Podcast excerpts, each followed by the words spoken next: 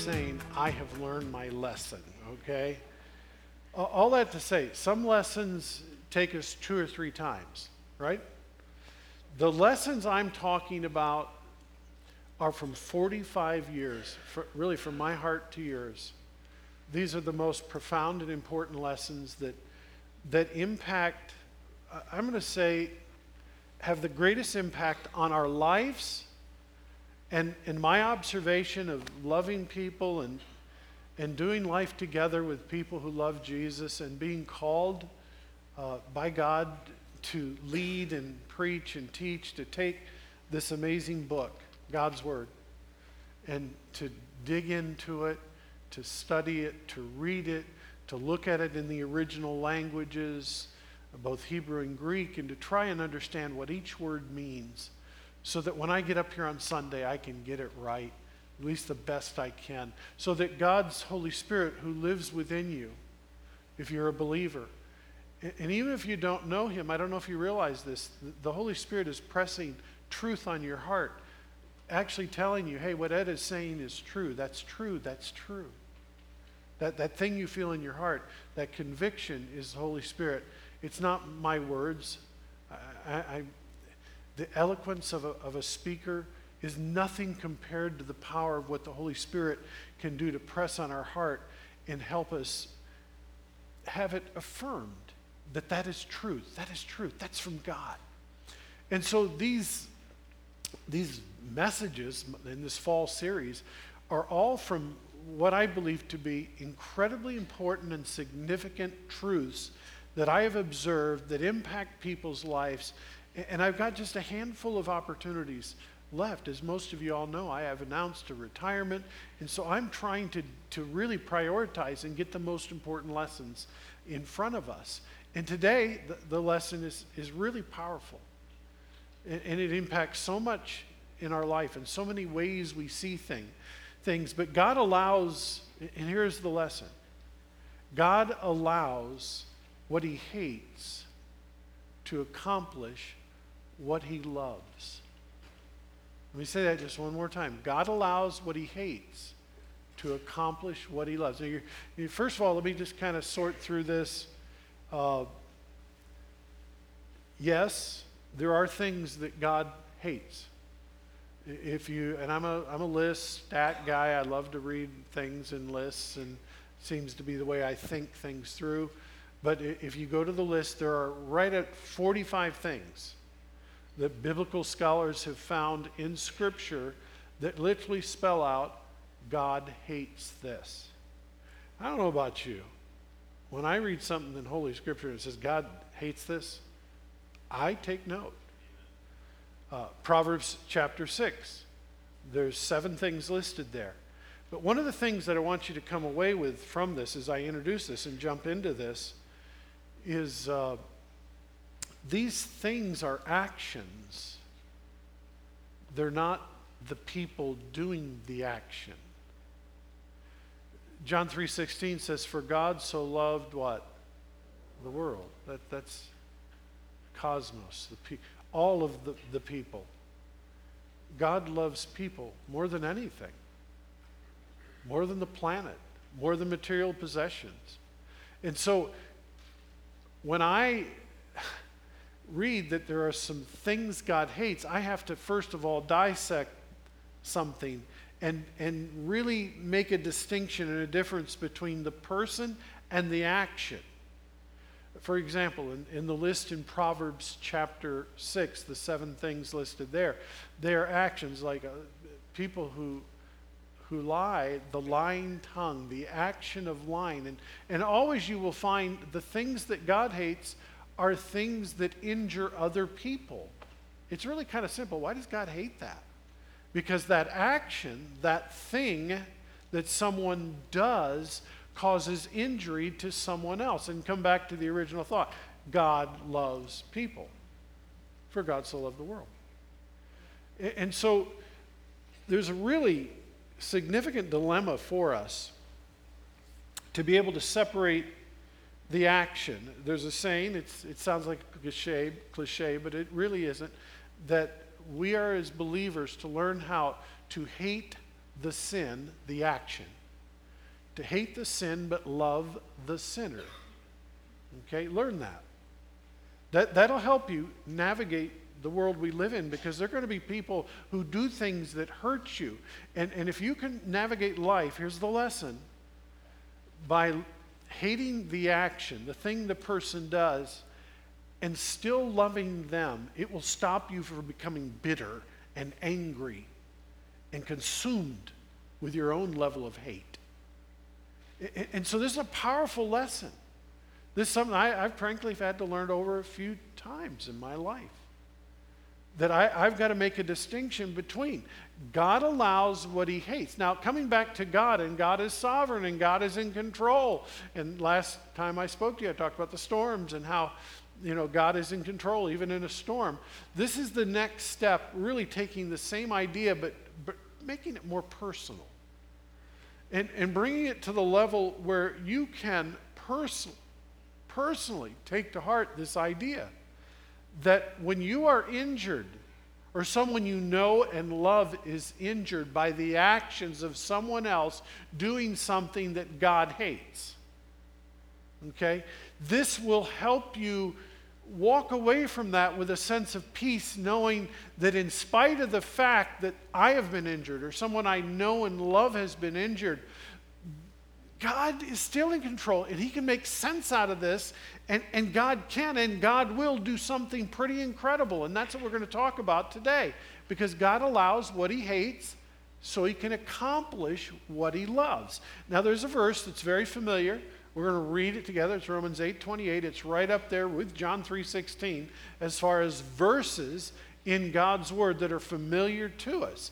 And, and, if you've been coming to church any length of time, you have heard me or someone else quote Romans 8 28. And so I want to read this and I want to dissect this verse today. I want to slice it up and I want you to see each word, the importance of it, because if you take this out of context, if you do not rightly interpret this, you're going to walk away with the wrong conclusion. And so I'd like you to read this with me from Romans chapter 8, verse 28. Uh, it's in your notes, it's on the screen. Would you guys read it with me? Let's put our hearts together, our voices together as one. It's a short verse, and we're going to look at it today. So here it is Romans 8 28. Join me. And we know that God causes everything to work together for the good of those who love God and are called according to his purpose for them this scripture can bring incredible comfort, especially if you get it right. It can give you direction, it can give you hope. Uh, it, will help you cope with everyday injustices. It is a wonderful passage, but sadly, it is misquoted and misinterpreted on many occasions. This verse is, now stick with me, is a conditional promise. It is a promise with a premise, I like to say. There is a premise, a condition, that must be met in order for the promise to be valid. In other words, God gave us a conditional promise. Are you with me? This is not for everyone. The, the promise is pretty simple God can work through any circumstances to bring about good. What I want to do is spend the next couple minutes talking about the premise, the condition. The promise is clear, but it's not to everyone. It is clearly based on certain very clearly explained conditions. So let's jump right on them today. The first, the promise is only for those who love God back. There it is. That's pretty simple. The promise that God will work everything out for the good does not apply to someone who doesn't love God back. Let, me be perfectly clear here. If you don't love God back and you mess up or bad things happen to you, conditions are brought into your life through your own messing up or somebody else, you do not have this promise because according to Scripture, the promise is only for those who love God back. And I was very careful in how I chose those words because it is a fact God loves you. It doesn't matter who you are or what you've done, God loves you. The question is, does God, it's not whether or not God loves you. The question is, do you love God back? If you do, you've met the first premise for this promise to apply to you. Because the scripture says things are going to work out to those who what? One more time. To those who what? There you go. You got it. So all things will work together for the good. I mean, we, we got to be very, very careful here with this. It, you can't take this out of context and say, This is for me, if you don't love God back. And, and, and, we, we again know God loves us, for God so loved the world. It's an irrefutable fact. God loves the world. How much did God love us? He sent his only son, Jesus. He died on the cross. How much did Jesus love us? This much when he laid out his life on the cross.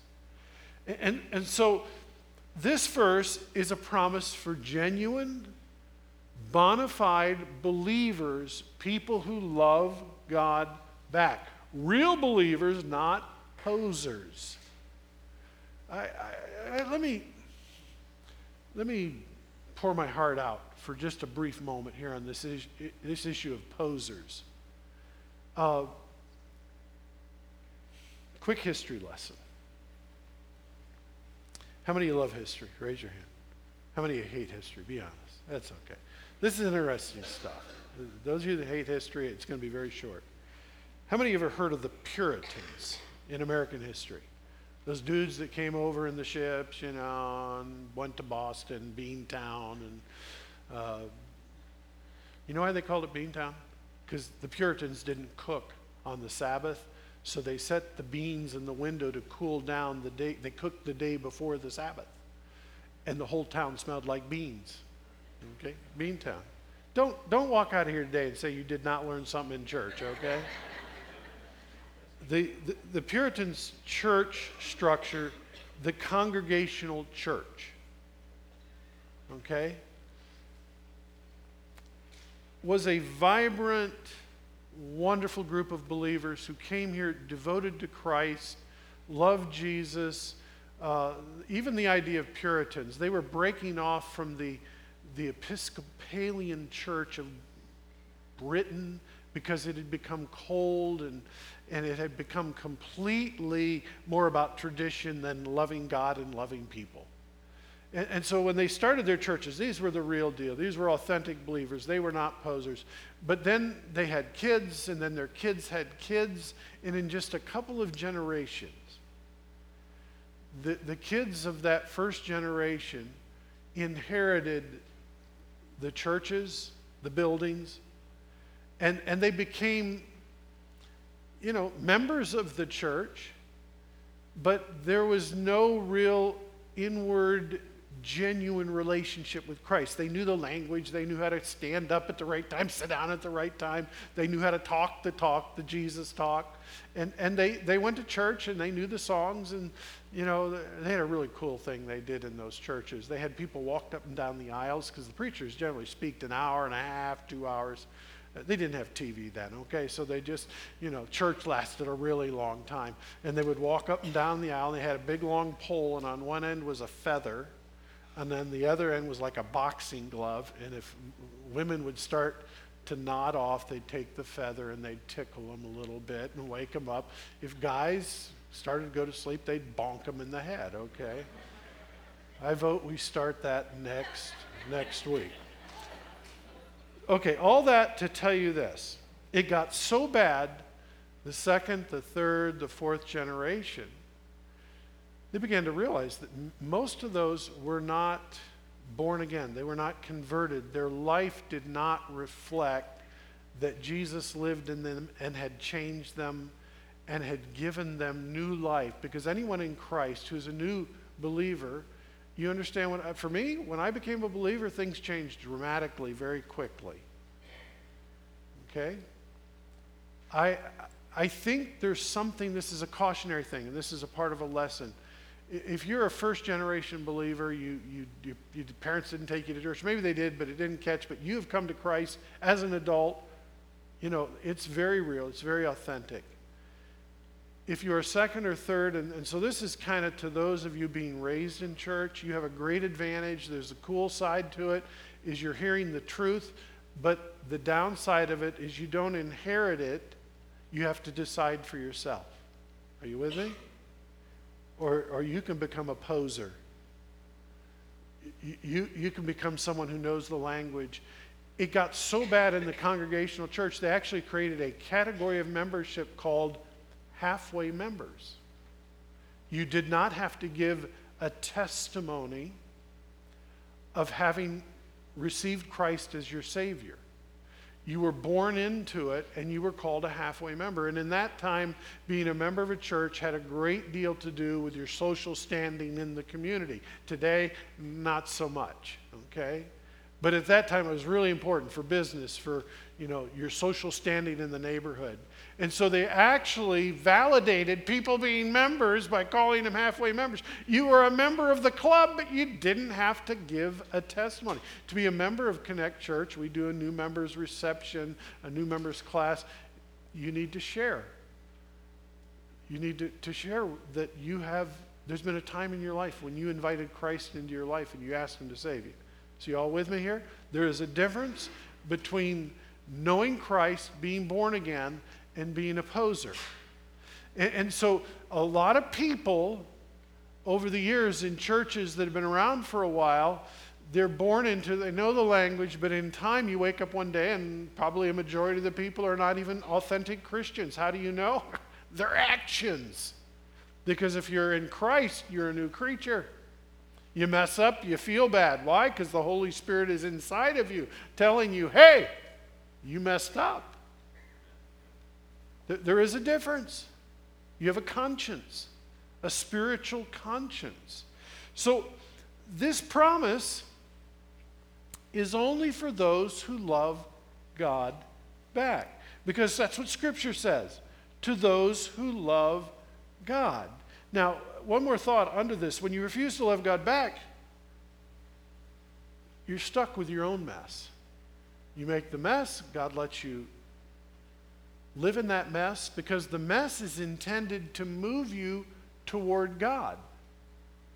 You know, y'all are familiar with the, the term an enabler, someone who kind of runs interference for somebody who messes up and makes it possible for them to continue to mess up. God is not an enabler. If you mess up, He's going to let you have the mess because He loves you too much. And He wants you, He wants the discomfort of you messing up to move you toward Him. Now, a lot of people don't do that. They just keep shaking their fist in God's face, getting angrier and angrier by the moment. But, but when you refuse to love God back, you have to live with those consequences. However, back to the, the, this lesson I have learned that if you do love God back, you can be confident that all things will work together for the good. So that's what the verse begins by saying. If we love God back, we're in line to meet the condition in order for Him to work things out in our life. Next, the promises for those who are called by God. The, the, the promise, it's the scripture just continues on to those who love God and those who are called.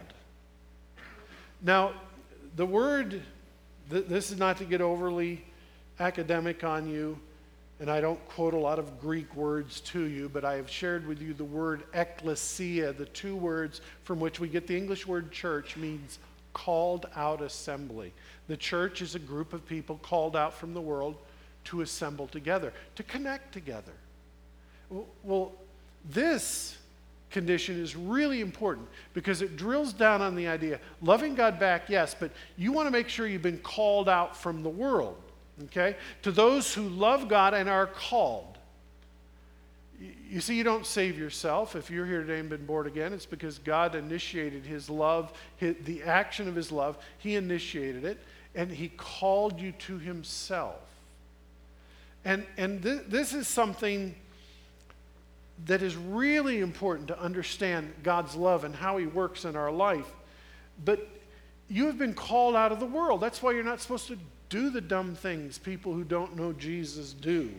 And so, if you're born again, you've been called out of the world, you're supposed to connect to the church, the people of the church. That's why when Pastor Jay gets up and, and talks to us passionately about life groups, he knows. He knows that, that that will do more for you to help you spiritually mature and, and, and grow as a believer in Christ because doing life together with others is, is absolutely essential for a believer to reach their spiritual maturity. So, how, how do I know I've been called? Well, there's a number of ways. Jesus said, My sheep know my voice. when I call them, they follow me. There's, there's another passage that says that we can be known by our fruit. The, the scripture talks about how we as believers bear fruit, the fruit of the Spirit. I, I sometimes quote the, the nine fruit of the Spirit love and joy and peace, long suffering, gentleness, goodness, faith, meekness, and temperance. That fruit will be present in your life. And, and so you can know that you've been called out because when you answer God's call, you follow His truth. There's, there is evidence of that you follow his truth. And, and there you have it. Jesus called you out. You, you have a privilege of every day growing and becoming a little bit more like Jesus and growing in your love. And, and that defines, that, that condition qualifies the, the, the promise. So, one more thing about this lesson. Let me just kind of wrap it up with this thought. The promise is fulfilled as we accept that God has a purpose for our life. Let me kind of just take that verse and finish it out for you, and hopefully it makes so much more sense to you now. To those who love God, got it. To those who are called, got it. What? According to his purpose. You, you see, God has a purpose and a plan for your life. You're not just some random blob. You know, You just you didn't enter this world without purpose. God loves you, and there's a purpose for your existence. And, and, and when we trust God, we become a part of His plan to complete His purpose. When we put our faith in Him, when we trust Him, we're recognizing. Now, when you get those three things right, follow me now. You can go back to that verse where it says, All things work together for the good. In other words, you, you can go to bed at night and you have the worst day you've ever imagined, and you can, you can go to bed saying, God, I love you. I know you called me. I'm saved. I'm born again.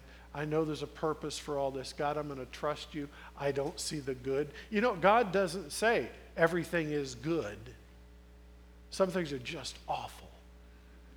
But He does say they can work together for the good. Now, when we leave here today, uh, this is the third uh, Sunday of the month. It's our tradition. Although we as a church community always got utility bills to pay and responsibilities and obligations, we, we have said that more important than just meeting those obligations, we as a church want to give and be generous because it's true on an individual level, we should, even if we have needs, we should be generous, we should be givers. And last week, I, I had the privilege of asking Rick Schusler, our missionary to the Bahamas. He joined us last Sunday. We put his picture up on the screen. And he and Fran, his lovely wife, uh, Rick is right there now. Uh, I mean, in it up to his eyeballs in the Bahamas, providing relief. The building that weathered the storm, quite frankly, in itself, remarkable. But they are using that together with a number of different groups in order to help meet people's basic needs. Why? Because as Christians, we need to not only tell people God loves you, but we need to show them God's love. And so last Sunday, I announced at the close of the service for our one at a time offering, we're going to designate it to be used for this relief for the Bahamas. I hope you'll be a part of that. But as I was thinking about Rick helping us out and being our partner in this, just a, dozens and dozens of examples just overwhelmed me as I was thinking about Rick in his life because Rick and I, I think I shared with you last week, we became friends our freshman year in uh, undergrad in college. And as you saw, if you didn't know Rick's story, you saw it on the screen. Rick's face had been burnt beyond recognition. Uh, no eyes, no eyelids, no ears, nose mostly gone. And, and Rick, just one of those guys that decided that God could have taken him home, but he was still alive, so there must be a purpose. He actually embraced Romans 8 28. I've been with him so many times when things happen where he just let God use that and, and something good came out of it. We took over a youth camp. Uh, we were in our 20s. We were both young pastors. And uh, we, we had a youth camp. I was very endeared to this camp because it's actually the youth camp where I became a Christian, Camp Chautauqua, down uh, south of Dayton, Ohio. And the camp had fallen into disarray and needed repairs and, and had a good manager and it was starting to come back. So Rick and I said, we'll run the camp and, and we'll, we'll inspire other churches to send their kids there and we'll put on a great camp. We'll, we'll just have a great time. And God bless. One of the, one of the, one of the, one of the evenings right before a service, one of the kids, a teenager, came into the office where Rick and I were kind of catching our breath and said, I need a pass. I can't go to the service tonight. My counselor says I, I need from you guys a pass so I don't have to go. And, and Rick just looked at him and said, okay, well, what's going on? And the, and the you know, student just looked at him and said, I can't go. I, I've had a really flare up with my acne. I, I got a huge pimple. I got a really big pimple. And I thought the kid was half kind of kidding, but the kid was not kidding. And so Rick got kind of close to him, to his face, and it was getting more awkward by the moment. And he says, Help me understand this. He says, You're saying you can't go out in public because you have a pimple. He said, Just let me ask you a question. He said, Should I ever go out in public? I got a whole lot worse than a pimple. And the kid was just stunned. Kid stopped, stepped back, said, Golly, I've never seen it like that before. And then Rick did all the wonderful, loving things you, you do with someone who's struggling. I mean, I'm not devaluing this kid felt bad. He had, he had a pimple. But at the end of the day, Rick said, See this? His face had been burnt off. And he said, I, Are you saying I should never go out in public? And I remember as we talked about that, I said, Rick, how often does that happen where God lets you use that for something good? He said, It happens all the time It happens all the time. You see, if you'll take what God is allowing to happen in your life, it may be something He hates. He will use it for the good to accomplish His purpose. I called Rick one day. I had a young woman who actually cut my hair for me when I pastored in Florida. And uh, she had gone through a difficult time and a loss and mother of two beautiful kids, but she had actually fallen asleep in bed with a cigarette that caught her bed in fire. Just literally nearly burnt her alive. She was in the hospital. The doctors, I, I went as soon as I heard about it. And by the third day, they're going, We don't know why she's alive. I called Rick. Rick came down. I said, Rick, help me understand this. And, and so we went in, and I don't know if you've ever seen a burn victim or even seen it on TV. They had her arms suspended from the ceiling on elastic, kind of like bungee cords. And she couldn't talk because her lungs had been burned out, her vocal cords burned out. Literally white gauze over every inch of her body. And I remember saying, Pam, you ask Christ to save you. When you leave this world in the pain, you will be with Jesus. And, and she, they had taught her to spell out words with that suspended elastic bungee, and she wrote no. And oh, I, I mean, you read it in reverse, and I'm, I'm going, Rick, what did. Rick finally pulled me aside. He said, Ed, there's something going on here. You got to figure it out. You know her, but I can't figure it out. This is someone who refuses to die. She needs to let go. We had prayer with her, we talked to her, we encouraged her wherever we could. And I, I went home that night and couldn't stand it and finally went back over that evening. And I asked Pam something. I said, I've been thinking about this, Pam. I said, Are you worried about your kids? And she wrote the why. Yes. I said, Are you worried that they, are, they were killed in the fire or hurt in the fire? And she did it again. Yes. And I said, Pam, do you believe me? Do you know I would never lie? Another why. I said, Pam, your kids are fine. They're with your parents right now. They didn't have one scratch. They are perfectly fine. The, the fire marshal saved them, pulled them out. They couldn't get to you because the fire started in your room. Your kids are fine. Her body went limp. Passed Pam passed from this world into heaven in a matter of seconds from finding out that one thing that her kids were okay. You say, why is that a big deal? Her suffering was over. The pain Rick went through gave him insights to what's going on in the mind of someone who's suffering like that. And again, God used his pain for the good. At the funeral service for Pam, there were people who came. What a tragedy as a young pastor, I shared with people God's love. I didn't try to explain why, but I told them Pam was in heaven. And because of that, people were saved and born again. More good. I don't get it all. You guys, I, I can't explain it. I can't explain life. All that's going on, all the things that, that happen, the bad things, the evil things. There's things that make me nuts, but I do know this. If you love God, You've been called to Him and are born again.